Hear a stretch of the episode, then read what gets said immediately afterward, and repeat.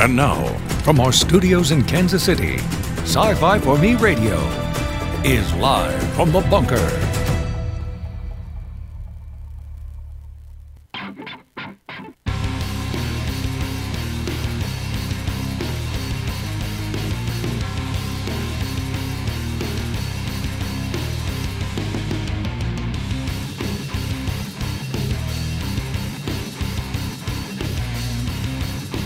All right.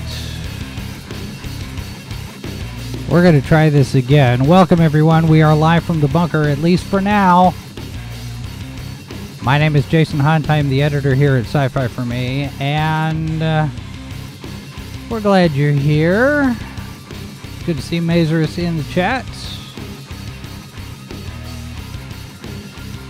And the chat is open comments are active. It doesn't look like we're connecting to Facebook for whatever reason, so we're broadcasting to YouTube and Odysee right now.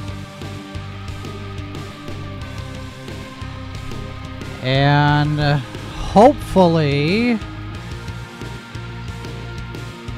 we'll get through this today. I have no idea what happened yesterday. But we're going to try this again and see what happens. We are also available. This show and the H2O podcast are both available as podcasts. And you can find us in various different podcast players. I want to say hello to folks who are listening in Spain, the UK, Ireland, Russia, Germany, New Zealand, and new to the map, Iceland. We have listeners in Iceland. That was a nice surprise. Hello, Manny, and the chat as well there. All right, so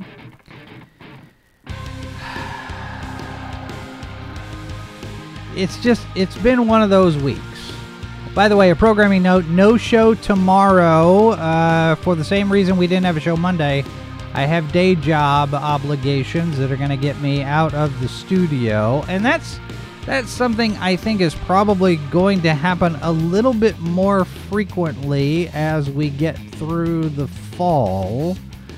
Um, just to give uh, just to give people a very very very quick briefing on that part of my uh, part of my responsibilities as a freelance media person occasionally has me uh, as a stagehand setting up for various different shows, conferences and concerts and, and trade shows and that sort of thing. So so I get a phone call and it's work and it's paid work and I need to get it while I can get it. So so no show tomorrow. Uh, we probably will have a ranker pit tomorrow night, but I'm not sure exactly who all is going to be participating in that. So just a just a heads up. Uh, we will not be live from the bunker tomorrow. And I do have an idea for episode 300, but uh, we're going to have to figure out when or if that's going to happen. All right, so um, let me let me start this because I mentioned I mentioned the work that I do in my day job, and I have mentioned before. 33 years I've been doing this in some form or fashion. Uh, and as I'm drinking coffee from the the radio station where my career very first started, my college radio station in Oklahoma City, which is no longer there, I come across a post from Marc Bernardin over on Instagram. He says, "If you could go back, if you could go back in time and talk to yourself before you made your first movie." Now, he's talking specifically to filmmakers, but I think this could apply to anybody who is a creator in the media space. He said, if you could go back and tell, uh, talk to yourself, what would you tell yourself before you made that first movie? And I got to thinking about this, and and this this I this question has cropped up in my head on occasion, but usually I consider this question from the context of personal relationships and life experiences. I don't really consider the question from a standpoint of career. And the older I get, And and the more I consider this question, the more I think that if I were able to go back in time and talk to 18-year-old me, I would strongly encourage 18-year-old me to finish the business degree and avoid media altogether. Because eh, where we are now in media is not a place that I ever thought we'd be. It's not a place that I think we should be. But I know things cycle around, the pendulum swings back and forth, and at some point, some people will realize that what's being made out of Hollywood right now is garbage. Hollywood just needs to take a year off and just not do anything. I don't know if that would re- help reset the the the button, but Hollywood just needs to stop. I saw a trailer, uh, the new trailer for the new Cinderella musical movie thing, whatever it is.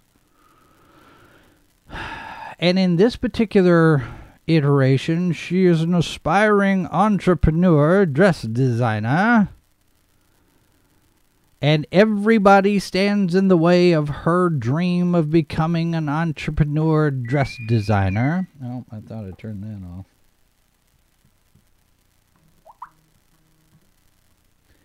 Including this idea that oh well she could she could have the she could have the hand of the prince she could win the heart of the prince. But what about my dress designing career? Wait a minute. You're going to give me a modern Cinderella. Well, a modern interpretation of Cinderella, and by that we're going to in- interpret the classic fairy tale of Cinderella with modern mores and values that may or may not be applicable in this particular instance. And we're going to put gender politics and, and economics in the middle of a fairy tale. So, if I'm reading this trailer right, marriage to the prince, marriage to one of the most powerful people in the land with gobs of resources would somehow hold her career back.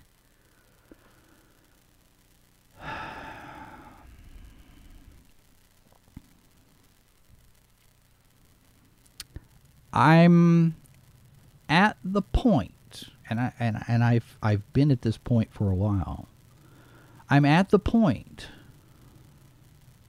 I'm faced with a dilemma.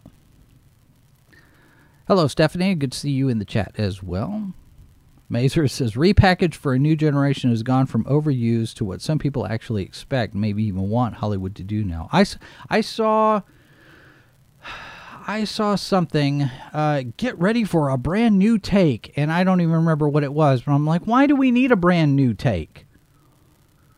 A brand new take means you're going to do something completely different on something that is considered a classic or iconic or we've seen this before. You're going to give us a brand new take. That means you're not giving us what it is that it's based on. A brand new take on Cinderella. A brand new take on Star Trek. A brand new take on fill in the blank. Well, if it's a brand new take on something, then it is no longer that something. That's just me.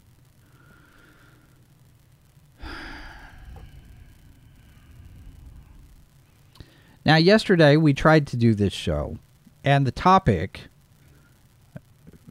dealing with Kurtzman and Chibnall and and Chapek and the things what are going on. My dilemma is that I don't really care anymore and it's a dilemma because I I feel a certain sense of obligation and and and don't get me wrong, I I like having the interaction with people. I like having an audience. I like people that respond and, and give their thoughts and their two cents. And we have these conversations about various different topics. I do enjoy it. But the older I get, the less interested I am in everything. And to get the news that Alex Kurtzman has extended his contract with CBS Studios for another five years and I've seen the reactions to it. A lot of people sitting there saying Star Trek's dead, Star Trek's dead now. Possibly. And it kind of flies in the face of what we were expecting because the interviews with Ann Sarnoff, who's the president of film over at Paramount Pictures, which is, you know, all, Viacom CBS is all merged back into together. And, and the media coverage in the trades has been that Ann Sarnoff was trying to figure out how to make Star Trek work, which implied that the the Star Trek that we were getting, which is Kurtzman Trek, wasn't working. I mean, there's a new movie in in in development. There's a script. There's a director. It's possibly going to be uh, Kelvin Trek, but still, it's not Kurtzman Trek. Although they're all kind of of a piece. They're they're all they're all crap. But the idea was, the suspicion was, that maybe Kurtzman's Trek was on the way out because it didn't satisfy the expectations of the powers that be at Viacom CBS. Well, I guess that's not the case. But the article, uh, I think it was Deadline or Variety, one or the other, doesn't matter. They're owned by the same company, so they're essentially the same trade reporting on the deal basically said that they're going to be Secret Hideout is going to have a brand manager who's going to be responsible for Star Trek. And that could be a good thing, maybe, depending on who they get. If Kurtzman is going to be the overall shepherd of things, maybe he's not responsible for the day to day operations and the development of the new programs. So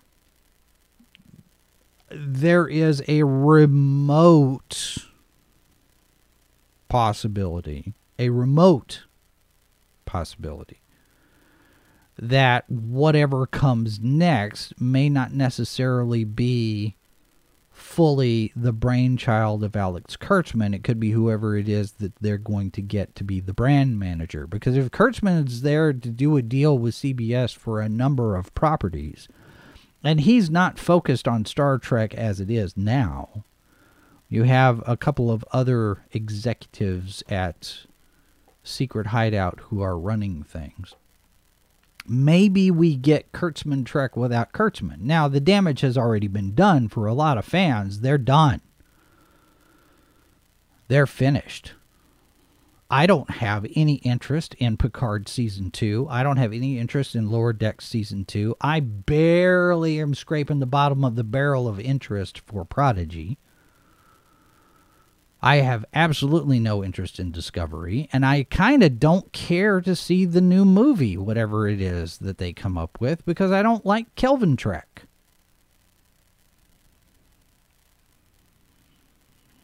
And then we have the news broke over the weekend last week that Jodie Whittaker and Chris Chibnall are done with Doctor Who after 2022. There's going to be three specials and then this big extravaganza last hurrah episode, and they're out, handing off the baton. We signed on together. We're going to leave together. We're going to hand off the baton together. Three years and done. Okay, great. But you've left Doctor Who in a shambles. And there are a lot of fans of the franchise who feel like the franchise has been done irreparable harm by Chris Chibnall. Not so much Jodie Whittaker. I mean, Jodie Whittaker is an actor. She's she's the performer. She's the one what delivers the lines. But ultimately, the responsibility for the show goes with goes to Chibnall. And if Chibnall's the one who's decided we're going to completely destroy almost 60 years of history for the show, that's not on Jodie. And if Jodie Whittaker was given better material, would that make her doctor a better character? Who knows? We'll never know now. Because with Chibnall gone and Whittaker gone, everything's brand new. Now, stop and consider though. This is going to be may well, I say it's going to be, it might be a blessing in disguise cuz normally when a showrunner leaves Doctor Who, and this is something that Tim and I had talked about uh, on on Saturday, is whenever you have a showrunner leaving, usually that showrunner stays on another year with the new doctor in order to kind of settle things in, and then the showrunner leaves and we get a new one to come in. This is the first time for a while that we're going to get both a new doctor and a new showrunner at the same time. And given that one of the programs at the BBC just advocated for age appropriate porn for kids, I'm not feeling all that optimistic about who they pick next to be the showrunner for Doctor Who. I'm just not.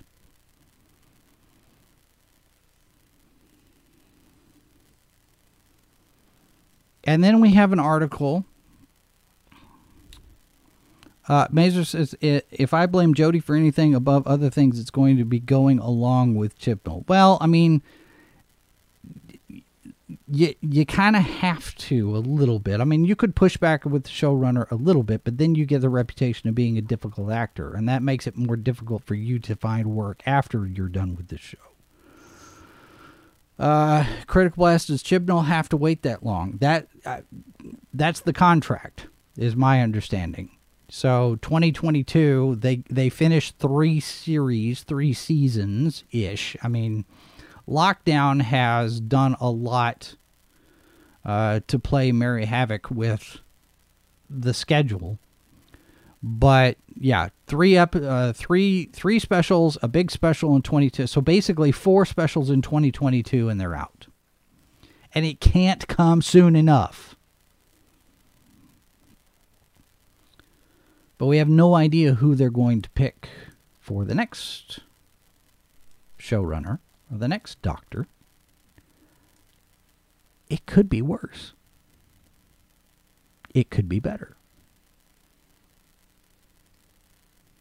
Is it time for the BBC to put Doctor Who on the shelf and maybe we take a break for a while? That's another option. I don't think that's going to happen.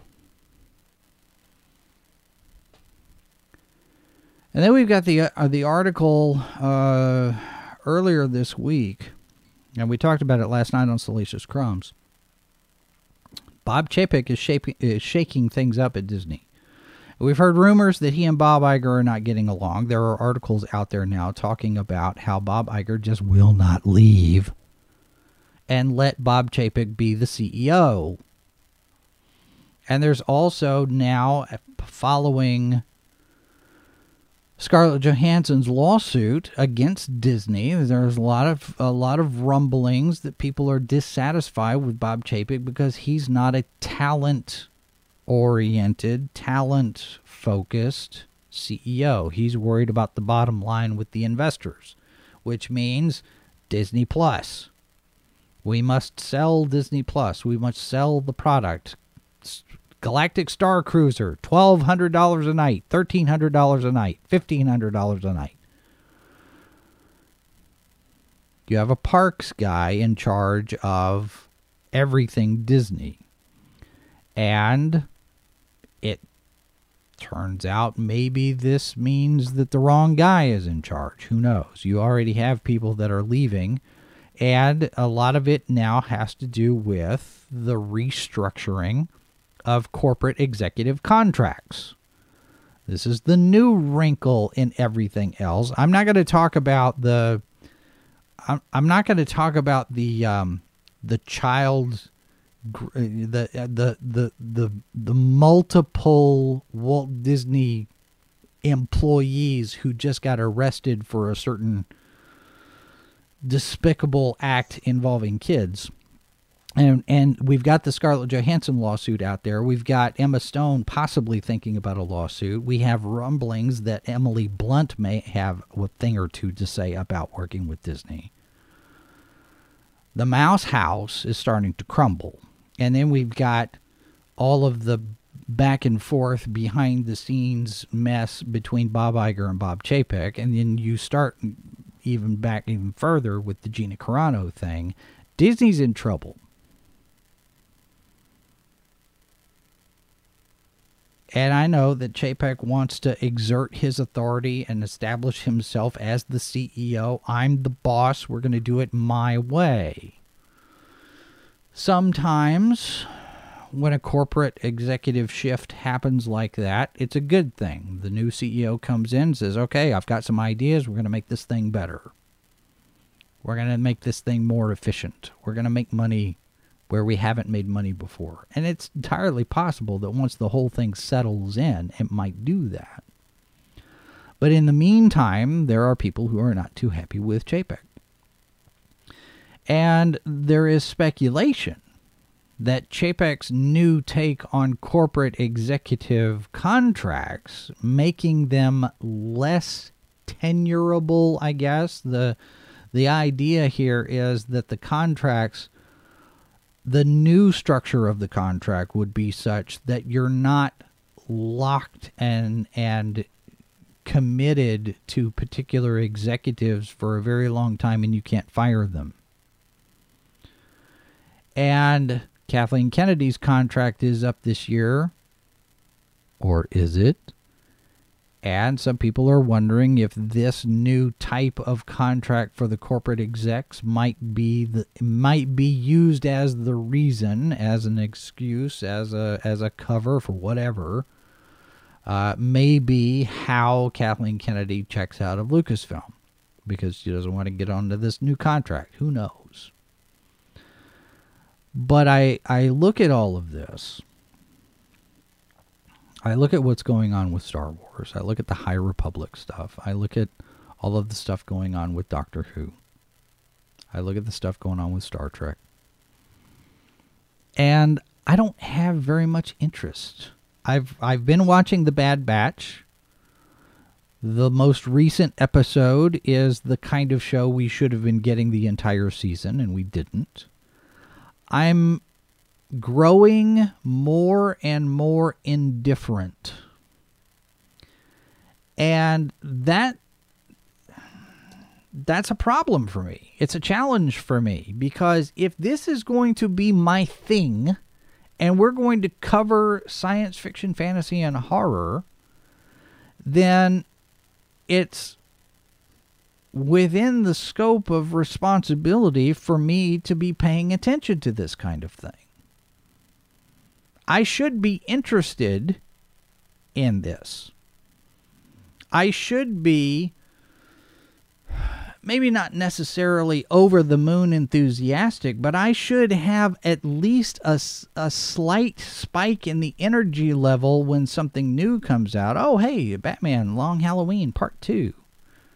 Oh, it's a new episode of The Bad Batch. Oh, it's a new movie from Marvel. Oh, we're getting a new series from Star Trek. Oh, Blake Seven is coming back. Yeah, any anything. No, Blake Seven is not coming back. I just made that up.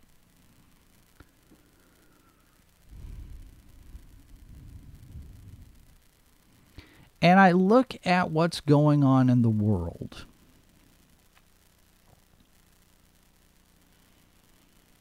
And it's a challenge for me because I have a platform here. I mean, as as relatively small as the audience is here, I still have a platform. I don't have 200,000 subscribers. I don't have 2 million viewers. We're on our way to 2,000. And I've made a commitment here that this channel will not go into politics and cancel culture. We're not going to take sides. We're not going to advocate. We're not going to get into ideological arguments and start foaming at the mouth every time anything happens. I don't want this channel to become one of those kinds of channels. And yet, with things that are going on in the real world, I find myself biting my tongue a lot.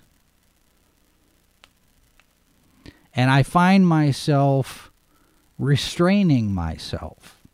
Now, the idea that we had here a few weeks ago of doing some kind of a show where we would take real world events and compare them to dystopian books, and maybe the show would be called Fahrenheit 1984 or some, something like that, where we can sit there and say, well, the government is doing this. Here's how that goes in this book. I don't even really have a whole lot of enthusiasm for that, even because it would require me to pay attention more to everything that the government is about to do to us. And make no mistake, the government and, and not just not just the government in the United States. There are various governments that are that are in in this category that are in moving in the direction of doing things to us, not for us.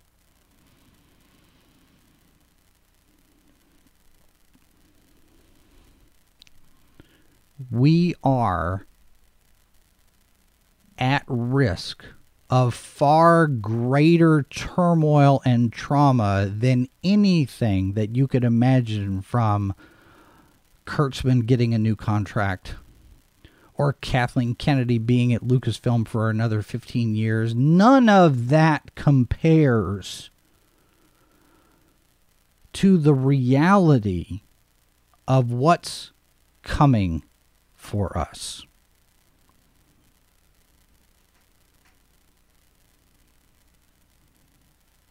Big Brother, The Hunger Games, all animals are equal, but some animals are more equal than others. All of that's coming. Book burnings, social pariahs, re education camps. I've seen people advocating on social media that anybody that hasn't been, hasn't been vaccinated should be put into a camp.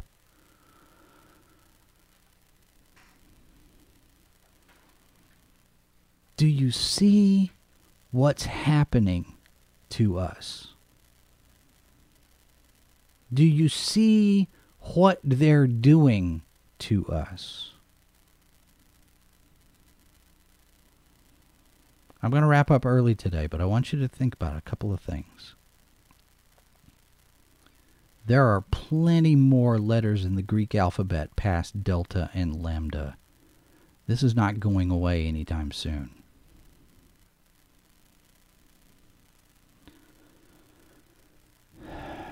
I do agree with what was his name? Who? Uh, Craig, Ken Burns. I do agree with Ken Burns. Mark Zuckerberg is an enemy of the state. Solo lost money. And there are four lights. This has been a presentation of Sci Fi for Me Radio.